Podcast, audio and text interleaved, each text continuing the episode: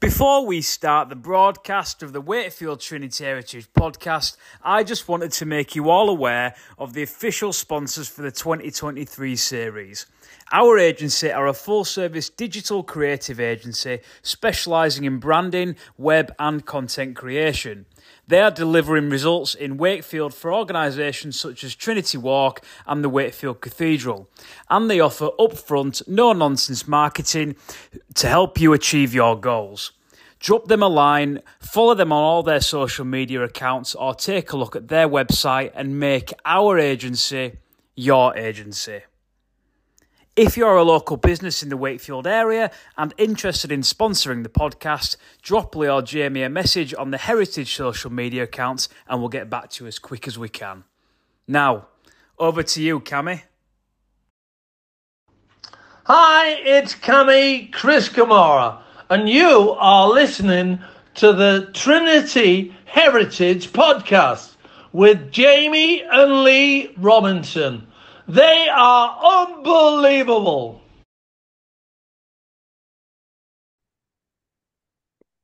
Good afternoon, good morning, and good evening from wherever you're listening from. My name is Jamie Robinson, and welcome to episode 87 of the Wakefield Trinity Heritage podcast. After a three week vacation, we're back on the airways, and it's great to be back before.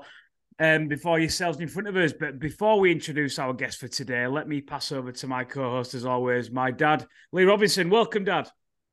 Hello, hello, and thank thank you, and welcome back to uh, this week's podcast after a few weeks off.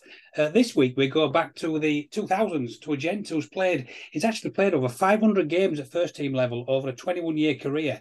The team he's played the most games for is at Trinity. He's played 111 times in two spells between 2008 and 2013. This week we it's a warm welcome to Oliver Wilkes. Ollie, thanks for joining us this week, mate. No, thanks for having me. Excellent, mate. Right. So, I mean, we've just had the Magic weekend. Did you manage to catch Football League over the weekend, Ollie? Yeah, I got uh, got most of the games off, all by one, I think. But um, I, did, I, I enjoyed it. I watched it from the sofa. Um, you know, time and kids and stuff like that. I haven't had a chance to get up to a, a Magic weekend since I've retired. I know. It's, I mean, obviously, I know. I know you've got a few clubs you probably watch out for in terms of ex teams, but it's it's uh, it's rough doing for for Wakefield at the minute. Yeah, I've noticed that, and um, you know, when you're behind the eight ball and you're struggling, um, it's very difficult to get out of that rut that you're in. Um, I see you brought in David Fifita. Um, he's, you know, is he going to make a massive difference? Well, you could say yes. Some some uh, of the pessimists would probably say no. Um, but it's when when when teams are struggling, it can be a lot more deep rooted than that um, whether it's finances, whether it, you know, and once you get in that habit of losing, it becomes it becomes very difficult to get out of it. And you know, I'm sure after a few wins, um, uh, you, you, might get a bit of a, a run going, and, and that all it'll t- that's all it'll take because just like uh, losing becomes a habit, and so does winning. Definitely. So wise words, mate. Wise words. Um, we we asked the same first question on every single podcast, Ollie, and I'm going to fire it over to you as well. What What's the first thing that comes to mind when you hear the words Wakefield Trinity? I have a lot of good memories with Wakefield, and uh, the nearest I ever got to a Challenge Cup final was with Wakefield. Uh, I can't remember the year. I think it might have been 2008, maybe 2007 when we played Hull FC in the in, the in the semi final down at um, down at Doncaster, and you know, I always think of that moment. Um, but then again, uh, when I was surplus to requirements at Wakefield, uh, I came back to Wakefield and uh, caused a bit of a nightmare in the Challenge Cup for Wakefield when, when I played for Leigh and we won 36 30. Uh, but there's been some memorable games uh, and I've had some memorable times. And, you know, my favourite coach of all time that I've had, uh, there's a guy who signed me professionally at Sheffield Eagles, is John Kear. Um, I admire him a lot. Um, some people say that he's not a good coach, but God, he'd get the best out of any player. The way he could, the way he could motivate a player to get the best out of him, like he, he was brilliant at that. And I, I, think I always played played my best rugby for John Kear. Um, yeah, so fond memories of playing under John, and um, you know, a great bunch of lads and a nice place to live. And my son was born in Wakefield as well. Oh, good. Nice one. Yeah, yeah. We've we've had uh, we've had over eighty interviews since we've started, and there's not many people have a bad word to say about John Kear. So you're one of many who's uh, who, speaks highly of him. Uh, are you yeah. a Cumbrian lad? Did you grow? Are you are you born and bred in Cumbria? Is that where you I was from? born in Lancashire. Um, that was only because uh, I, well, I, I was early, uh, an early baby, and my mum got rushed off to Lancaster from Kendal, uh, and I was born in Lancaster, Lancaster, Lancaster. So I'm a Lancastrian at birth, uh, but I lived in Cumbria till I was 18. Uh, and then I signed for Sheffield in 1998. Eight days after my 18th birthday, I moved to Sheffield. Oh, excellent! Yeah, yeah. What was it like growing up in Cumbria? What you, what was it? What's your memories of uh, your first eighteen years up there? Oh, my first eighteen years, it was rugby, rugby, rugby, rugby, and um, you know, I started playing at five years old down at Ulverston Rugby. Um, some Wasps, they were called back then, and uh, I started playing. The youngest age group was under nines, and I started playing at five. Um, they used to put me on the wing for the last five minutes and stuff like that. And one time I went off the field and started picking daisies. I was bored, so it just goes to show how, how young I was. But um, yeah, it, I reap the rewards from that, and it's very similar environment to what my, my son's in now. The age group's pretty strict. He's eight years old, but he's a big lad, a September baby, uh, and he, he's finding it a little bit easier in his easy in his age group. But uh, uh, it, it won't go up in age group because his mates aren't there. You know what I mean? Mm-hmm. And I think for me, it was playing with the older people. I always played above my age group, a couple of years behind, and I was getting my head battered in for years. Uh, and I find it's the big, the big lads who are big when the kids tend to drift away from the game because they, they, they don't have it tough until they start playing with the misters. So. Did That's you, a John, John quote that as well. Playing with the misters now. did you follow the game as well as playing up there? Did you support anybody? Yeah, well, uh, at the end of the day, it was like eighties, early nineties. Every every man, every man and his dog up here was a Wigan fan, yeah. or a St Helens fan because Les Quirk, who played for St Helens, was a local lad. He's just down the road. Uh, so it was either Wigan or Saints, and whenever we went to watch a game as kids, it generally be uh, a New Year, uh, Boxing Day derby with Wigan and Saints, and uh, fond memories of that growing up. Um, I remember going on holiday and watching Wigan on telly against Brisbane Broncos when they won the World Club Challenge over there. Mm-hmm. I think that was 1990. No, it was not. It was 94, 94? 94, 94, yeah, I was 14, yeah. Yeah. so did you, play with did you play with Ulverston all the way through to signing pro? Yeah, until I was 18. Uh, I did actually, in between signing for Sheffield uh, and leaving Ulverston, Ulverston Rugby, uh, I played one game for Askam just because they asked me. To, they were short yeah. and they, they, asked me to play. I remember. I can't remember who it was against. It was away somewhere. Uh, got man of the match. and moved to Sheffield a few weeks later. Why Sheffield? it's a long way for an 18 year old. Yeah, well, I was playing for Cumbria against Lancashire uh, under 18s, and we played at Steve Deacon's Oldham St Anne's. Mm-hmm. And after the game, Steve Deacon approached me and said, uh, my name's Steve Deacon. I'm from Sheffield Eagles. Uh, we're going to be in touch with you about interest. I mean, we're interested in signing you.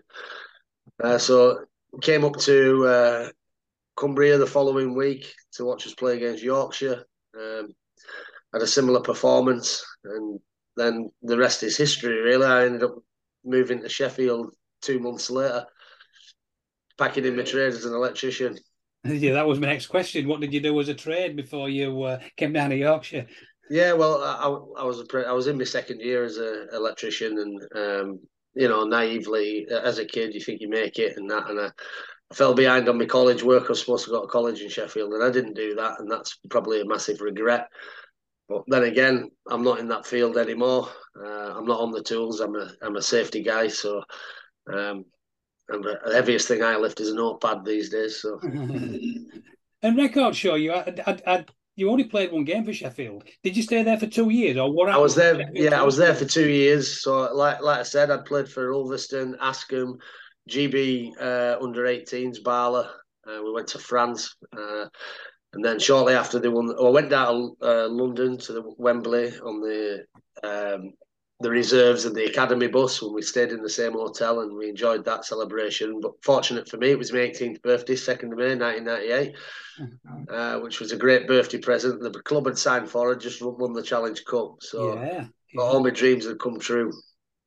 Um, yeah, and then that's that's why I ended up going to Sheffield. To be fair, what was that question again? You just asked. You only played one game in two years. Oh yes, yeah. So end of that year, um, I was fortunate enough to get my Super League debut. It was the last game of the season, I think, and it was against uh, St Helens, and it was live on Sky. And um, you know, I'd only been at the club from May, so we're only talking five months, uh, four months at the club um, before I got my Super League debut from playing amateur. So quite fortunate in that way, but God, it was an eye opener.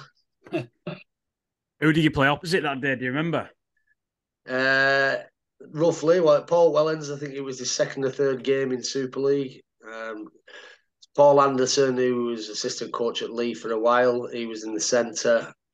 Uh, Chris, uh, sorry, Paul Newlove, Anthony Sullivan, I think it might have been Danny Arnold on the other wing. I'm trying to wrap my brain. Apollo Perelini, Vila Matautia, Chris Joynt, uh, Kieran. Yeah, well, we've got the team in front of us, so you're, you're going well. We've got the team in front of us, so you're going well. Oh, have you? Yeah. Uh, can't remember who was in the uh, the other half back though. Karle Hammond, Sean Long. Karle Hammond, right? Yeah, yeah.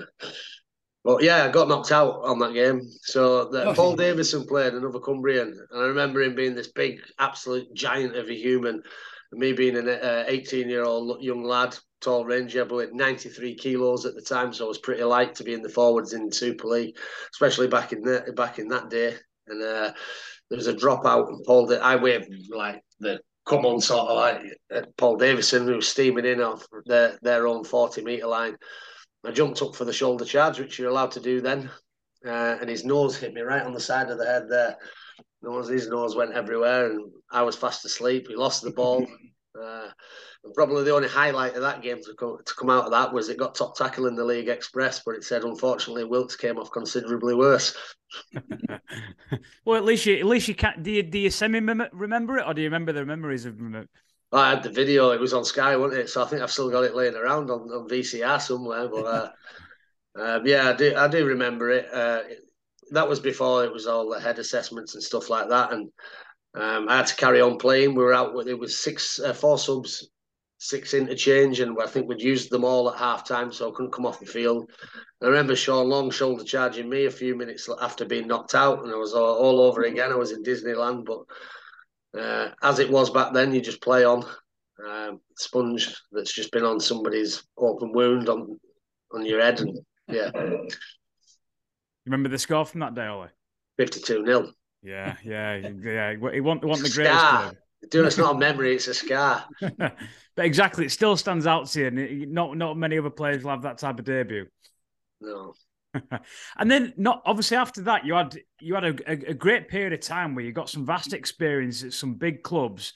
Tell us about that period. You know, Sheffield, Huddersfield, Keighley, Leigh, Whitehaven, up to Wigan as well.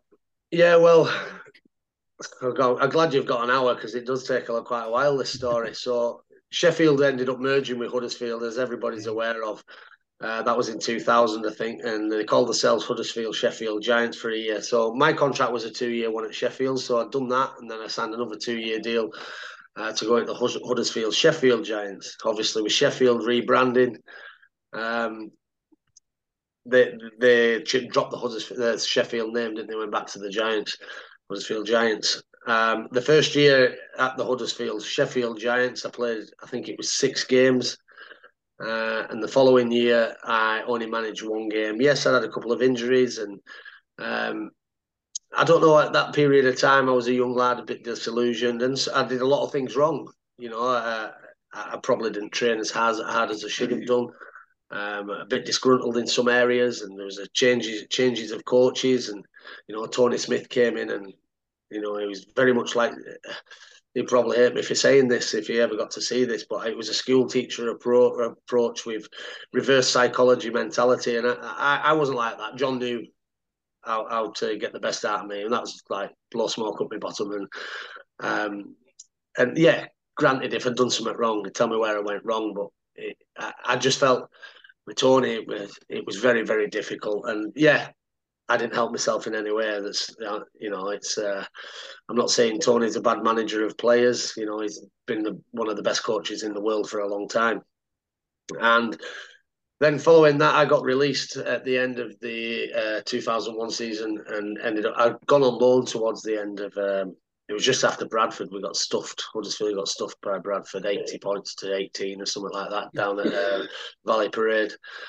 Uh, and then I went on loan and played four games for Keighley, and I, I, enjoyed it. It was like the love for the game was back, and you know, you're getting the praise of scoring tries and, and that. And Steve Deacon was coach, funnily enough, at um, Keighley Cougars. It's funny how players, uh, coaches move around and they take players with them, and um, it, you'll see you see it happen so so often.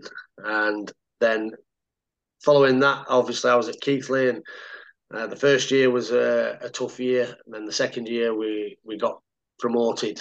Uh, we won the grand final in 2003. Uh, following that year, um, uh, the coach of Chorley Lynx, it was at the time, Darren Abram, had played against him like four times, or that his team four times, and then he got the lead job, and he'd seen me play four times and took me to Leigh with him like you know, you see, see a player and you think, oh, he could do a job for me. And uh, I ended up going to Leigh. Then we got promoted into Super League and had another year in Super League. But unfortunately, uh, at the Super League season, I think I was the first person to be sent off in 2005 as well. Stiff arm Crabtree, of all people. Uh, could have been like someone smaller, but. um, yeah, then I got injured.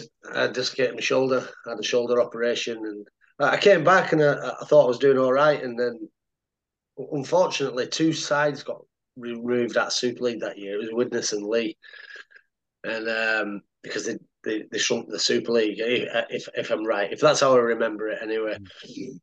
So I ended up uh, for the first time in my career trying to just get as much money as I could. And so I signed for Whitehaven, which was a decent salary. It was part time, and it gave me the chance to uh, work as well. Um, I was only there for a, a number of months. I did the pre-season and I played six games. Uh, I think it's been well documented that anyway. But um, after six games, I signed for Wigan, which was great. Ian Millward was absolutely buzzing.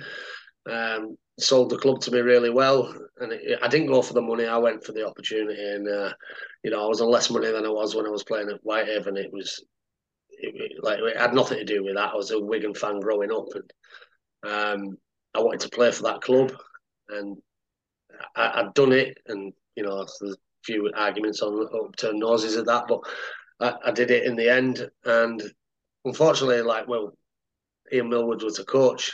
Uh, he ended up getting the boot. Brian Noble came in. Uh, and unfortunately, six people had to make way on the salary cap to field and salary. Okay. So I was one of the lads that went out on loan, but I'd signed a year and a half deal, or just over a year and a half deal with Wigan. Um, and this, the, the, this is like if I'd have known what I know now, I'd, I'd have never, I'd have never done it. I'd have just sat it out. But come the end of the year, I'd played at Widnes for the rest of the year on loan, and it was great. I enjoyed it. We got to the grand final. Unfortunately, we lost against Hull KR. But then Brian Noble said to me, if you come back to the club, you'll be coaching kids nine till five and training with the reserves at night. I was 27 years old, 26, sorry, 26 years old, coming up 27. And like, that's the last thing you want to hear. So basically, frightened me out of the club without getting a payoff. Um, I should have stood my ground and they'd have paid me off uh, the following year. And that's knowing what I know now. Uh, if he didn't want me, they would have paid me off, and they had to make way in the salary cap. But that it's not kind of thing to tell you at the time. But that was a disappoint, disappointing end to my Wigan career. You know, I, I, was so looking forward to it, and you know, I, I, had six games there, and I thought I did all right. And Millward says you're doing great, you're gonna have a good career here, and then he gets a sack, which is which is a bummer. But then. Unfortunately for me, I went to Widnes. It was a long drive. I was traveling Keighley to Widnes, and uh, they were full time, so I was doing that every day, which is 72 mile uh, each way. Uh, and then I ended up signing for him the second year, obviously because of the the situation at Wigan. And I didn't look around anywhere else. To be fair, I, I was actually enjoying enjoying my rugby, and I, I thought I was playing okay, and I think I'd well, I was 27 that year, so 2007, 27, the year I turned 27. Moved into the front row uh, from the back row, and th- this was my future from then on. Uh, all that time I'd been a second rower up until uh, going to Widnes, where I was a front rower, and I probably had one of my best years there as well. I think I scored 18 tries in one season as a front rower, and it was like that. That was a bit of a shock to me. One hat trick, I think, and then. Uh, the, follow, the following that year as well, sorry, we we uh, got to the grand final and lost to Castleford. Unfortunately, Widnes went bust, so none of us got paid for the rest of the year from following that game. Uh, and then John Kear's, John Kear, the saviour, sent me a lifeline. He signed me at Sheffield. He saw potential in me, knew I was playing all right, and gave me an opportunity at Wakefield. And I had two good years. So that was seven and eight, no, sorry, eight and nine at Wakefield. I was 2007 and eight, if I remember. Yeah, eight nine. Eight and nine, eight and nine. Yeah, that's right. That's right. Ten and eleven were in London. So yeah, John Kear like gave me the opportunity to play at the club, and I loved it. And I think I was in my prime as a as a as a rugby player at that age. And um, John had started me in the second row and then moved me into the front row when one of the front rowers went off. So it was like he had like a double edged sort of like package with me. He could play me in the back row. When a forward got tired, he'd put me into the forwards, and then the forward would come back on, and I'd go off and have a rest. And and that's how it panned out. And like I said, I enjoyed I enjoyed my rugby. And I think it was from leaving Wigan. Uh, I didn't miss a game for three years. Um, two years at Wakefield, and then uh, one down in London, and then the second year in London, I missed one game, and then I went back to Wakefield, and I, I barely missed a game when I was back at Wakefield for that two years. But the reason I went to London, the re- reason I left Wakefield, had a, and it, it's financial at this point. Um, I'm getting towards an age where I think, oh, you know, I'd had two good years, and I'm at an age where, where I thought I should be earning a bit more money than what I'm on. Some of the lads taking the Mickey, Danny Brough being one, are still on apprentice wages which I always found quite funny. But you know, I laugh it off. I was playing rugby because I loved it, and it wasn't really for the money. But when another club comes in for you because you'd had a good one good game, uh, Brian Brian McDermott offered me uh, like I think it was twenty five thousand pound more than what Wakefield were offering me, and uh, I discussed that with my wife. Not together anymore, divorced. Uh, and uh, we we agreed we'd go down and live in London. Our, our first child was born down there, Sophia. Um, and then two years down in London, and I don't know what was going to happen there. I was in contract negotiations. Then Wakefield came back in with what I asked for when I left. So I came back to Wakefield because I love the club. Uh, and then two decent years, two all right years, uh, we can say you know, it's changing the coach again. A lot of new players come in, but there was still a lot of the, the core squad that was there when I was there before. And like I said, I, would enjoyed it. And, you know, I had a couple of rough times under Richard Agar. Um, you know, as vocal as I may sound, and uh, I always like a laugh and that. And I think I a bit of an easy target in videos. And was it deserved? Rightly so, some of the things that were said. But I just felt like. Uh, um, I, I, started in feeling a bit, a bit annoyed with myself and like losing a bit of love for wanting to play because a coach can make you feel like that. And like I said, John Kear was a, if it was John Kear the coach, he wouldn't have had me feeling like that, you know, because uh, you see that in people. And I think it's a coach, a good coach, a good coach will see what makes a player give his best or what makes a player um, uh, achieve the best his potential can offer. And I always thought John was good at doing that. And there was a few coaches I've had that they're technically fantastic coaches, but they won't ever get the best out of the players because they don't nurture the players in the right way. So following that, obviously, I came surplus to requirements at Wakefield at uh, the end of 13. Um, I nearly signed back at Huddersfield in Super League, but then Leigh came back in and Derek Beaumont, I've known him for a lot of years. Uh, he offered me a job because I'd stood with safety, health and safety. I'd done a NEBOSH whilst under RL Cares. And then um, he off, like I say, he offered me a job and um, part time rugby, uh, full time work, which was something that I knew I was going to have to have to do to progress my career in city, like after rugby, um, so that I could, you know, it, going from like a, a, professional rugby player salary to a, a, a lower salary is for any man or for any person working in any environment, it's a difficult challenge. So I think Derek threw me a bit of a lifeline there. I'll be forever grateful to him, and we're still friends. I still do a bit of work for him on the safety front as well. So it's a, a good relationship that we've got, and and like I said, I'd, I'd gone to Leigh and I was playing part time, and then uh, they went full time the following year, and I was sort of umming and ahhing over it. So Derek said, "Well, why don't you work part time and, and play full time?" So I was travelling over from Wakefield to to Leigh seven days a week uh, it was an absolute, it was an absolute chore. And then I, again, I started getting a bit tired, and I was 35 at this point and uh, still playing. I was skipper of the club, and I think the only the only thing that I learned from all coaches that I'd had when you get made captain of a club, um, you can help the coach out by getting the best out of the other lads by approaching them or talking to them or trying to make them feel good, uh, picking up some uh, giving them a we'll call it a shit sandwich. You know, picking it, saying something good about the game, wrap that round something that the, that you think was a, a, a weak point, and then say something good afterwards, and do the same sort of thing in safety. but and that's something that I have taken from rugby into safety as well. It's benefited that role as well.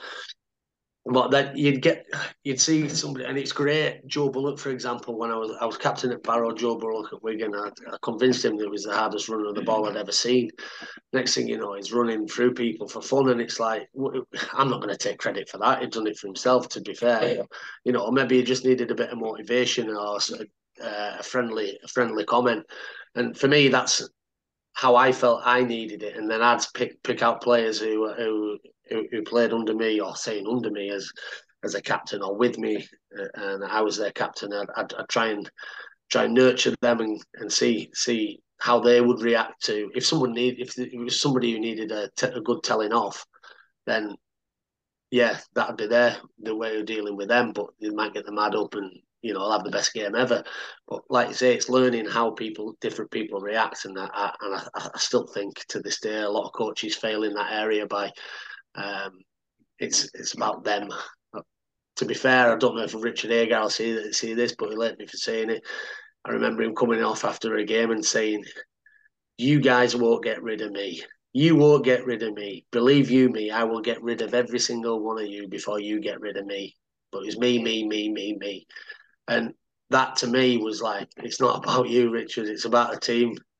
You know, we stick together you, you build you build your, your team and you you're a family and a tight knit unit, and and that was probably the, the, the only experience I had of that in my whole, in my whole career. And um, don't get me wrong, I get along with Richard Agar. I think he's a technically a great coach, but it's about getting the best out of your players. And like I said, I don't think uh, there's certain coaches that will ever get the best out of the players because of the way they are. I, think it's one of them things, isn't it, as well? You've had so many coaches over a long period of time as well. You, you can pick stuff from, from other areas. But just rewinding slightly over to just before you came to Wakefield, what did you learn from that period of from Sheffield, bookended from Sheffield to Widnes, just before you came? What what did you kind of take from that period of your life going into your first spell at Wakefield? Well, still, all I ever wanted to be was a, a Super League rugby player, and um, there was times when I was low and I thought that was it. I'd failed, I'd missed it, and then I got another opportunity. But it it wasn't until you, you get a little bit older and you think you've got to work hard, you've got to work hard, you've got to make sacrifices, you've got to stop doing this, you've got to stop doing that. And for me, it's like you just don't get me wrong. There's talented young lads who are dedicated athletes and uh, right from the start. And you know, one of my biggest regrets is as not being as dedicated as I was when I saw sense, if you will. And and what what them ups and downs taught me is in and out of Super League. Them ups and downs taught me. I, I'm just a piece of meat. I'm just if I don't train hard, if I don't work hard, if I don't give my best week in week out and and at training, I'm not going to do what I want to do. So to get it's like anything in your life. If you want it, you've got to work hard at it. No one will give you anything for nothing. And you know, and you see a lot of players who come through natural ability and never had to like break a sweat to be amazing players. Uh, and then they start playing with the misters, and a few years later, they're getting found out and they're disappearing out of Super League at 22, 23, 24. It's like when it gets hard, they disappear because they've never had to work, they never had them ups and downs. And, you know, I'm not saying everybody should have to experience that because there is a lot of talented, successful, you know, dedicated professionals out there. Um, but when you're not as good as the rest and you need to work hard to get what you want, then yeah, I was a prime example. so you 10th of February 2008, Ollie, you came to Wakefield for the first time and you made your first debut against Bradford Bulls at home. 26-24 win. And another another thing we like to do on the podcast, mate, is um, is quiz our guests on their first ever game for Wakefield and they're starting the 17 they were a part of. Well, I didn't even know that was the uh, my first game for Wakefield. There so. you go. So I mean, we, we, can help you out. I mean, Dad's got a million and one records in front of him already. So you started on the bench. So you you came off the bench. Can you name any of the starting 17 alongside you when you beat Bradford in that on that day? Um, Jason Demetriou, Adam Watene, Sam Obst. Adam Watene didn't play that day. Actually, JD started 13. Obsty started seven. Right. Oh, I'm trying to think who was the uh, who was the other front rower.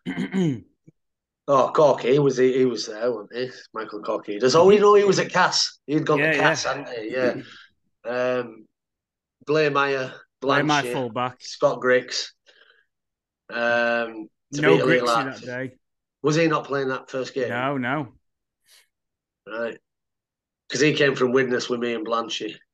Ah, yeah. No, oh, uh, yeah. Blanchy wasn't there either. I don't know what's going on there. Must have. I think Blanchy, been... Blanchy got injured in the pre-season friendly. Ah. Right, right. Uh, so blame I. I'm trying to think of the centres. God, these guys will be cursing me. I'm going to say we've had a couple of them on the podcast as well. So we've got we've got Matty Blaymire fullback, the wingers Paul Riley and Luke Peter George. Fox, Luke George. Yeah, Luke George. Big I'm Luke just going to have a drink. Sorry. No, that's fine. Centres Tony Martin and Ryan Atkins, Bruffy and Obsty in the halves. Uh, yeah. Front row Ricky Bibey, Brad Drew, and Richard Moore. Of course. And then a back row Dale Ferguson, Brett Ferres, and JD. I didn't think Brett came to the year after, I thought of him. Yeah. yeah. And then uh, coming off the bench for you, big Kevin Endo, Tevita Leo-Latu, and Danny Sculthorpe. Danny Sculthorpe, holy moly. Yeah, so yeah. we, we turned well, I've, got a, I've got a team photo of that somewhere. If I'd known, I'd have got it out. but again, obviously, we, we, turned him over that day. Do you remember much about your, your first debut for Wakefield? I've just said I don't remember even who it was we were playing against that game. And uh, you know what? Yes, some are memorable, aren't they? And um, I think we if it was beating Bradford, that that'd have been the first time I'd ever beaten any Bradford team in my whole career. So I should have remembered it. The, the Bradford team were normal. Sam Burgess played for Bradford that day. Yeah, um, I probably know more of that team than yeah, go, yeah. That pack were pretty it, special. Was it? Aye, so Stuart Fielden and Paul Anderson, Joe Vagana. I remember tackling Joe Vagana on the try line and John Kear being absolutely amazed that I'd stopped him right on the try line. I remember that. I didn't think it was my first game, but I remember that. Uh, Deacon, Henry Paul. Yeah. Uh, obviously, Fielding, McDermott, Anderson. Uh, Jimmy Laws would have been at nine, surely. No, it was Terry Newton. Terry Newton. Because we played them at, what year was it? We played them at uh, Murrayfield. Oh, yeah, you're asking. I have to dig through. Um, was that the same year? Oh, no, because it's Cardiff, Castleford were the first two yeah, times yeah. That, might have been a couple of years later. That, that, might have been in your second spell. Second spell, it will have been, yeah. Because mm. yesterday I was played in this Bradford side then. Right, right. Oh, I'm struggling to remember anymore. Yeah. Graham Bradley, I think you know that ginger fella, that big Paul, ginger fella. Paul, Sykes, Paul Sykes is still playing now. Sykes, yeah. I, I, see him. As, uh, obviously, I played with him down in London, and uh, I'm still in the London Broncos WhatsApp group. Well, oh, yeah. ex-players WhatsApp yeah. group. Uh, yeah. I know the other, the other ones that stand out: Jamie Langley, Glenn Morrison. Jamie Langley. Wow. Ben, ben Jeffries on the bench as well. Ben, ben Jeffries. And we beat him. You did beat. And then we signed Morrison the year after. Well, what were they thinking? Right. You've already mentioned this because this is the 2008 season. That was the season we got to the uh, Cup semi final. We, we started off well. We were flying. We were fourth in Easter, fourth by June, collapsed to eighth, but got to the Challenge Cup semi final. Yeah, Matt Petersen. We had him as well, didn't we? Matt Petersen. Did he come a bit later? yeah, on? yeah, yeah. He came later on in the year. Yeah, yeah. Oh wow. I do remember it. I remember because uh, I got injured at Bradford the week before that game, that, that semi final, and I hurt, I hurt my ankle. And I think Chris Nero had tackled me, if I, mm-hmm. if I can think on. Anyway, I, I, I had all these painkilling injections. I was on the bench for the for the whole game, and I was thinking, oh no, it's over already. Went 12 0 down or something. Was it? Did they get up to 18 maybe? 18, 18, 18 and I remember, uh, I think it was Matt Petersen or Blanchy leaping like a salmon and catching a ball and dropping it and dad scoring in the corner. And but Ricky Bibey, God rest him, uh, turned around to me and went, "See, it's not over, Wiltsy." but it was. Yeah, it was. We got hammered really, didn't we? Yeah, 18 0. We just, I think it was 18 0 in first 10 minutes. And we, we just... gave them too much of a start, didn't we? And, yeah, we uh, what was the final score? 26 18 or something? It was about 30 odd. Hang on a minute. Oh, did it go that high? Yeah, it, it got to 30. I must have switched off. Yeah. Um, 20, 32 24 he got to. 32 24. Oh, I missed two tries. I did switch off. I missed two yeah. tries at the end. That's all them head injuries. That's the same season in that off season when Adam Watene passed away. How did that affect team morale or you personally? I remember driving to or getting a lift to Manchester Airport because I was going out to Australia uh, with Scotland. And Grixie rung me up and he says, Have you heard? I says, No. He said, What's his passed away? And it, it was like someone had just thrown I was I get emotional thinking about it. But, you know, someone who could, you know, such a nice human, you know, I didn't have a bad word to say about him. And it, it, mm. to get that shock, yeah, it hit me very, very hard. And I think it's never a good time for something like that to happen. But I think looking back, I would have said at the time it happened was made it easier to deal with for the players not being at the club or around the club or around each other at that period of time because I, I just don't think it'd have been bearable because mm-hmm. uh, it was very difficult as it was. Um, and obviously, I can't imagine what his poor family went through. But I do see Moana is uh, his wife uh, on face on Facebook uh, uh, from time to time, and God, his son's absolute double of him. Is he? Yeah, absolute beast of a human, and absolute double of him. Mm-hmm. Yeah. So how did you get through the World Cup? Was that the year of the World Cup? You said were you on your way to Australia? Yeah, just on the way to Australia. Yeah, with Scotland, and um, probably one of the highlights of my career. To be fair, that um, we we we we lost the first game against France only just. I managed to sneak a meat pie in there. Uh, my first ever Scotland try, and it was in the World Cup. Uh, and then we played. Oh God, who did we play after that? Oh, we played Fiji. Yeah, at the Bluetongue Stadium, uh, which New, where I think where Newcastle played, uh, but not far away from where the Hendos are from. Yeah, and such. Uh, yeah, and then we we beat Fiji. Yeah, it was Scotland's first ever World Cup win, and uh, lucky for me, I managed to sneak over for the winning try. Yeah, as much as Steve, as much as Steve tried to talk the video ref out of it, it was more of a try than most of them have ever scored. I was over the line, or the ball was on on the ground. I was celebrating, finger in the air. The guy Ben Fisher running towards me, celebrating. Yeah, you could see the ball was well over the line. Steve will try to talk me out of it, but he never got his way. Thank God. No, no. was it was the Tonga? You played Tonga next. Was that one game too many? Oh yeah. Do you know what the? It was over, wasn't it? For the Scotland had got the win. They got their highlight. Yeah. Um, that game, it was a dead rubber. It was a ranking game. Um, yes, it was. Yeah. I think we were more interested about going out after that game. To be fair. yeah, we got absolutely annihilated, fifty-four 0 I think. 48, 48 then it was. Not 48 now. Yeah. Good stuff, mate. So that was 2008, 2009. So your second season at Trinity. Um, again, you won a bad season. We got in the playoffs. We started off. We won six out of the last. We won six out of the last eight. Finished. Do you know what? I'll tell you something about that. Go John Kear. We got to a point in the league, and I think we might have been sat at like eighth, maybe or, or seventh. And John created, he had a top four, so the top four clubs at the time. So you, you can probably rattle them off the top of your head Bradford, Wigan, Saints, Leeds at the top. And so we created our own mini league from a point in the season. I think we topped it by the end of the year. We topped our little mini league. the the start to the season wasn't as wasn't as great, so we ended up finishing fifth in the league, like you say. But unfortunately, we lost lost in the first round of the playoffs. I think it was to Catalan. Yeah. Mm. Yeah. Yeah. And we've talked to a few people about that, that, that Catalan game. Hardly anybody turned up, and the atmosphere was dead. You know, it was live on Sky. About two thousand turned up. Well, that's why nobody turned up because it was live on Sky. yeah, probably was. yeah, yeah, yeah. Well, yeah, you, you, you, they they wouldn't have had any fans there, so no. you know, with, with, it being on telly, was it a Friday or Saturday night? Depends yeah, Friday night.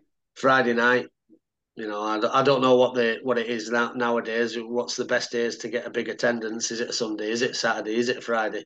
Yeah. You know, what else was on? There might have been loads of underlying factors with that, but again, we were still outnumbering their fans about five hundred to one, so there should have been a decent decent bit of support. But I think I remember rightly, we just got blown away. I, th- I think I think Bruffy pulled out before kickoff, or just he was injured. So we'd lost Bruffy and we had to put Scott Grix at six and we had to juggle the team around a little bit at last minute. Yeah. No, it doesn't. Any situation you get like that when you're rejiggling at the end. Obviously, everything went through Bruffy for a period. Uh, it was the kicker, it was the playmaker, it was the orchestrator in chief, and he he's a talent. Like he's a little shit, but he's a, he's a talented young man. Um, and I don't know if he's still playing now, as or is he retired? I think he's packed up at Bradford now yeah, I think he's packed up. But uh, yeah, definitely a pleasure to play alongside us. Sneaky little, typical halfback. pretty, pretty uh, small man's disease, as they say. No, but he's genuine. He is yeah. a decent bloke. He just loves taking the Mickey out of people. But and he's had a fantastic career. But when you lose a player like that in your out your squad, it, it's a massive blow on a team. It doesn't matter who you are. Mm-hmm. You only get one of them at each club.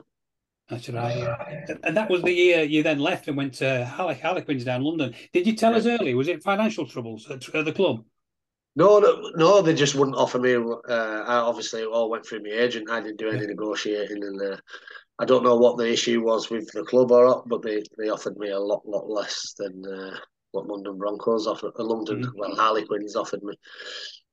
So at that time, it was, you know, it was an adventure for me. Me and my wife, we we just got married at, at that time, We on just before we went down there as well. It was, um, it was a decent experience. Coming into but I, I'd have never left if I'd have got, you know, what I, what I thought I deserved. Maybe I didn't. And, and coming into that second spell at Wakefield, Ollie, you know, at this point in your career, you're, you're, more experienced than the vast majority of players in the squad. Did you kind of take that upon yourself as kind of the, the veteran of the team to try and try and hammer home how important it is to, to have these values and ethics of, of a rugby player? Well, it was kind of a difficult environment to come in because they were rebuilding the squad and uh, there was you know, Ali Lauitiiti, I was never going to tell him where, where to go or what to do. You know what I mean? One, he was an amazing bloke, and two, he was like, he's done it all in the game.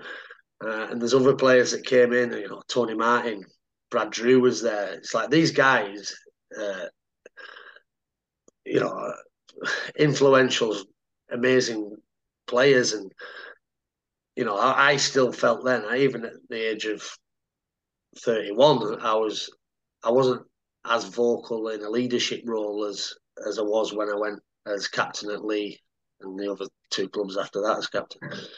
Uh, but yeah, it, there was a lot of big, strong characters there who, who, were, who were, very vocal, and obviously, um, yeah, there was a, a lot of leaders, shall we say? Mm, definitely. So, tell us about what it was like to be around Captain Kermo every day. Captain Kermo. Aye. That's all right, and he's uh, Um, he, he, can play.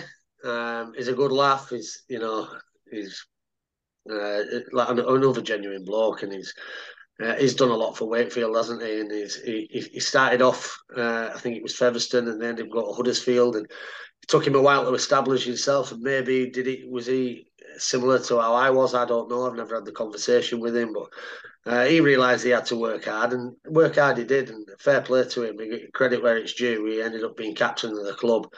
I think following uh, Paul Southern leaving, was it? Um, mm-hmm. Bluey, as we call him. Yeah. Um, you know, he's another guy, proper tough bloke, done it in the NRL, and it, I think being away from home in a different country, a different style of play, different weather, and it was. Uh, he, he, really struggled, and he struggled emotionally, I think, and uh, mentally. He, you know, I, I, remember having a chat with him on the end of the season, doing. He, he was so ashamed of himself. I, I, I, was trying to pick him up, saying, "You know, don't be ashamed, mate. Nothing to be ashamed of." You know, and it, it's very difficult to sit down with a mate and and and, and listen to be upset or feeling like they've let people down or themselves down. Like, no, mate, you didn't let anybody down at all. You know what I mean? And that, yeah, that it, goes from one end to the other, and then one man's loss is another man's game. Kermo ends up being captain, runs amazing lines. He's got a good engine on him, soft as shit, but he's. Uh, but yeah, he's he's, he's, he's been a good player as Kermo, and uh, like I say, he's a credit to Wakefield and surrounding areas. Seeing he's a fair lad. I think the, the emotive side you spoke about with, with Southern is, is a side of the game that a lot of people and fans don't don't really see or understand about, isn't it? Yeah, um, I, am probably one that I, I can comment on quite a quite a bit, obviously, because I suffered with mental health um, following rugby and and and had a lot of turmoil whilst I was playing, whether that be pressure from coaches, whether that be pressure from other players, or things that had happened and seeing things and uh, and, and, being torn and, and, stuff, and not knowing what's right to do and what's wrong to do, or what's what's for the best, and the mental. See, they've got state of mind and stuff like that now, and um, mental health is supposed to be getting looked after, but it's so difficult to get a man to speak up and talk about mental health. You know, I'm okay, I'm fine. Yeah, don't worry about me. I'm all right. Are you all right? They'll say, yeah, yeah, you're all right. Well, if you're all right, I'm all right. And that's and that's just the mentality of men, and that's what they do. And it uh, it can make you really, really, really, really suffer. And when I when I finished playing, when I retired from working, and I found it, you know, you, every club you're at, you've got 35 mates every year. And uh, I'd moved around a lot, and I came home, and you know, my mates I had from school or married kids and stuff like that. And it's like you feel like when you retire, you feel like you've got nobody, and that's one of the hardest places and the biggest holes that you'll ever have in your life. Uh, and I found it really difficult. Um, and it, it had a quite a big impact on me. I've got stress related alopecia, and that's it's not optional. My head, my skinhead, lost it in my beard, as you can see here. And um, I had, like I say, I had a difficult time, but um, it's all turned around for me uh, with career and stuff like that now, and um, life's on track, which is great. And you know, it's it's a very difficult, touchy subject. Is mental health, and you know, it's you've got to be a very close friend of somebody for to get them to open up. But if they won't open up to the family, who are they going to open up to? You know, and sometimes men don't suffer in silence. You know, and and they do, they do, and they shouldn't have to. And uh, how, did you, how, did you, deal with it? Did you open up to somebody? Yeah, I spoke to my family. I ended up speaking to my family. Uh, a few things had happened in, in the in the meantime which have forced that out of me and forced me to have a bit of a crash. But you know, I sort of, I sort of seeked the help that I needed, and uh, um, you know, I'm I'm I'm still here to tell the story, and I'm uh, I'm happy, and my, my, my life's going in the right direction. You know, but I suppose you've got to experience rock bottom to get to appreciate the highs of life. Yeah, that's right. Have you moved back to Cumbria now? Is that why you? Yeah, I moved back. Working experiences came about. yeah, I moved back uh, in July 2015, so I was still at Leigh. So I travelled to Leigh. Uh, I was full time down there, so I stayed down there. Managed, lucky for me, I got to stay with Fuifui Moimoi in his house for a while. um, but he's a special character as well. Um, so yeah, 2015, I moved back up to Cumbria. I've been here ever since. So yeah, eight years. I've been back. It's quite a while. You mentioned it earlier as well. In between your Cumbria and Wakefield, you went back to Leigh. You half mentioned it earlier. Do you remember coming back to beating us in the cup when you were in the second division? I didn't mention that before. I know, I know you did. Do I remember it? No. Oh yeah, it was on my list here. I know we was we were. Well, to be fair, every time Leigh, every time Leigh play, play Wakefield, they play that they play that uh, uh, that clip of that try that. Yeah, yet. The Challenge Cup. I'll never forget Kermore's half-time incident. Ah, yeah, we're going comfortably. Yeah, yeah, we're just. Uh, I think took the foot off the gas, didn't they? And it's there's nothing worse than like taking your foot off the gas or putting the cue on your rack at half time, which I feel like Wakefield did that day. And it, you know, we weren't as good as Wakefield by any stretch at that time, uh, but we were hungry and we wanted it, and we, we, we winning was habit for Leigh at the time.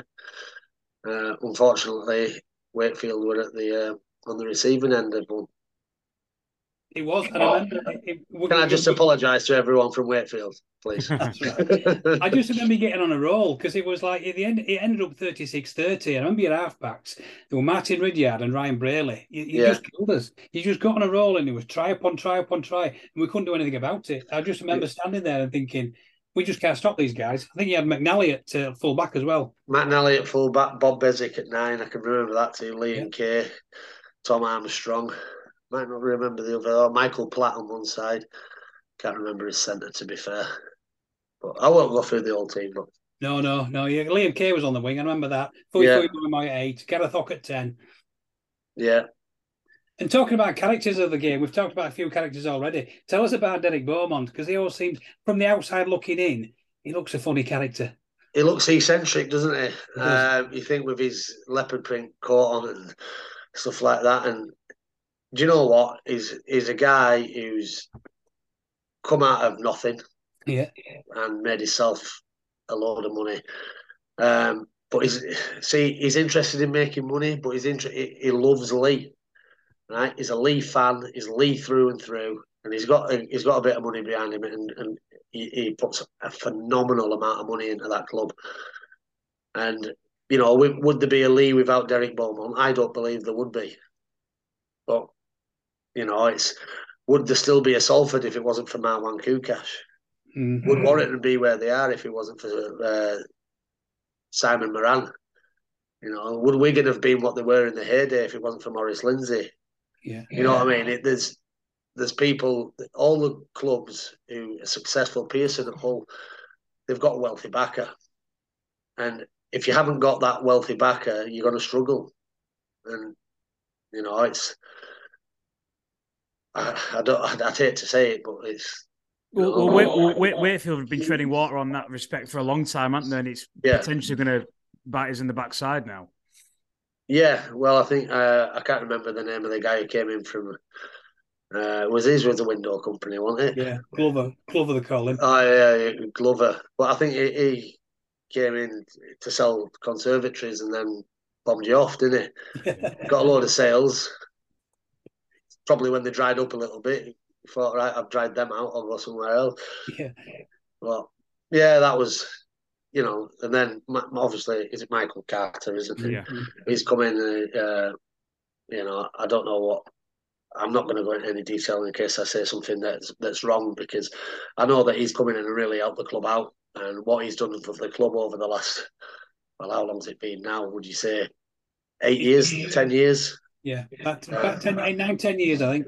Yeah, he's he's obviously uh, helped the club survive basically, and I don't think if it wasn't for Michael Carr, I don't think the club would have survived. So hopefully, uh, it can continue, and um, you know, there's you, you need a Wakefield team in Super League, don't you? Definitely so. Yeah. Again, look, looking at your career, Ollie, just obviously we've we've mentioned before about um, you know 515 first grade games over over a career that spanned um, three different decades. But you've played the most games for Wakefield with 111. What what kind of stands out for you if you're going to do like a top three memories, top three things that stands out for you for your for your four seasons at Wakefield? What what would you say they are? Obviously, making the Challenge Cup semi final, finishing fifth in the league as well, and uh, it, this will sound really corny, but John had given me another opportunity. Um, and I absolutely loved it while I was there playing under John, and I was playing some some of my best rugby, and you know, I, it's I miss it. You know, I miss it. I miss rugby full stop. Never mind just Wakefield. You know, I love I love the town. I loved living there. You know, it was. Uh, but it don't last forever, does it? Exactly. Are you aware of your career stats, Ollie? I think it's 516 career games. Yeah. Do you know how many tries you got? 100 bang on. Bang on 100. yeah. There, well, I'll be honest with you. I think the last five were halfbacks going through the line, Carl Forber being him pretty much. Every time he made a break, I was flying up next to him. Ah, give the ball. Some, someone's got to be there, though. That's you with that yeah, guy. well, they didn't need to pass it, to be fair. and you got eight goals as well. What you got five goals for Keighley, um, one for Barrow, and two for Scotland. Two for Scotland. Yeah, I remember Danny Arnold. We had to win a game by five points in France or something, or lose by less than five points uh, and we and we failed to do it. But he tried to do a kick, a penalty, and he scuffed it. It was probably nearer the corner flag than it was the goal.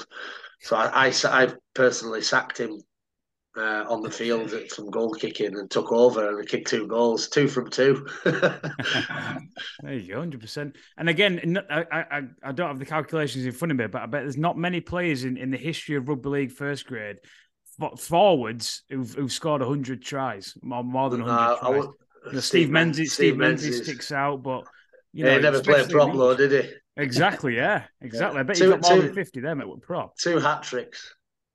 Two actually. Remember who against? Yeah, one was in the last year against. Uh, it was, it was Hundersleigh. Uh, Hunslet, Hunslet. Oh, we went with we went with fourteen men, so Hunslet were working. Wow. Because uh, we had that many injuries and we couldn't get anybody on loan for various reasons. And I was actually coach that day. so I'd picked myself and made myself, made the lads pass me the ball. And no, it wasn't like that. But yeah, I got a trick. And the other one was against Sheffield for Widnes. Oh, brilliant stuff. Brilliant. I know you mentioned it earlier as well, but twice you got double figures. You got ten in one you got ten in two thousand and three for Keighley and fifteen for for Widnes. Fifteen, yeah, Widnes. No, I was fantastic. I, I, I, did a bit on. Never let the truth get in the way of a good story. Yeah, exactly. Yeah, why would you? Superb. So again, Ollie, you know, well, Sheffield, Huddersfield, Keighley, two spells at Leigh, Whitehaven, Wigan, Widnes, two spells at us at Wakey, Harlequins, Barrow, Workington, and Scotland, mate. You've had you've had a fantastic career, and, and anything, you know, if, if you had kind of one memory and one memory only, what stands out for you out of all of them, all of them games? Uh, I'm I'm going to be very diplomatic here and say the big the highlight of my career was Scotland, scoring the try for Scotland in the World Cup. Yeah. yeah. So I don't pick out any. I don't single out any club there. Ollie, it's been an absolute pleasure talking to you, mate. Your heritage. I'll tell you, hang on, before you go, one of go on. yeah, go my, for it. My favourite try for Wakefield was at Widnes. At Widnes. At Widnes.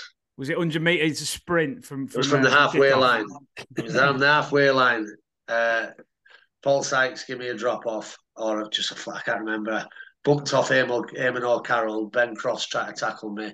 Went through the gap, saw Gareth Fox chasing me, shit my pants, and then tried to run away from him. And then this second row had failed to tackle me, and I, I rounded Rhys Hanbury to score about 10 metres in from try line, to touch line.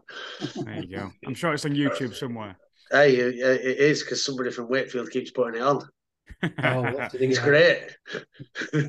Ollie, your heritage number 1,258 for, for Trinity. You've had 111 games with 11 tries, and I'm sure many, many memories stick in the in the mind of all the supporters out there. But 515 games overall. Thank you very much for coming on the Wakefield Trinity Heritage podcast. No problem, and I appreciate it, and I hope it wasn't too boring. Not at all, mate. Not at all. You're more than welcome to come down to Belle Vue at any point. And if you haven't already, come and come and collect your your heritage certificate. That Dad always. Yeah, I haven't done that, so I will get down to a game at some point. Excellent stuff. Thank you, everybody, for listening to episode 87 of the Wakefield Trinity Heritage podcast. You can find us on podcasting platforms worldwide and follow us on Facebook, Twitter, and on Instagram as well for real time updates on the podcast. Massive thank you once again to my co host, Lee Robinson. Thank you once again to Oliver Wilkes. I have been Jamie Robinson, and we will catch you all down the road. Hi, it's Cami Chris Kamara. You have been listening to the Trinity Heritage Podcast with Jamie and Lee Robinson. It's unbelievable!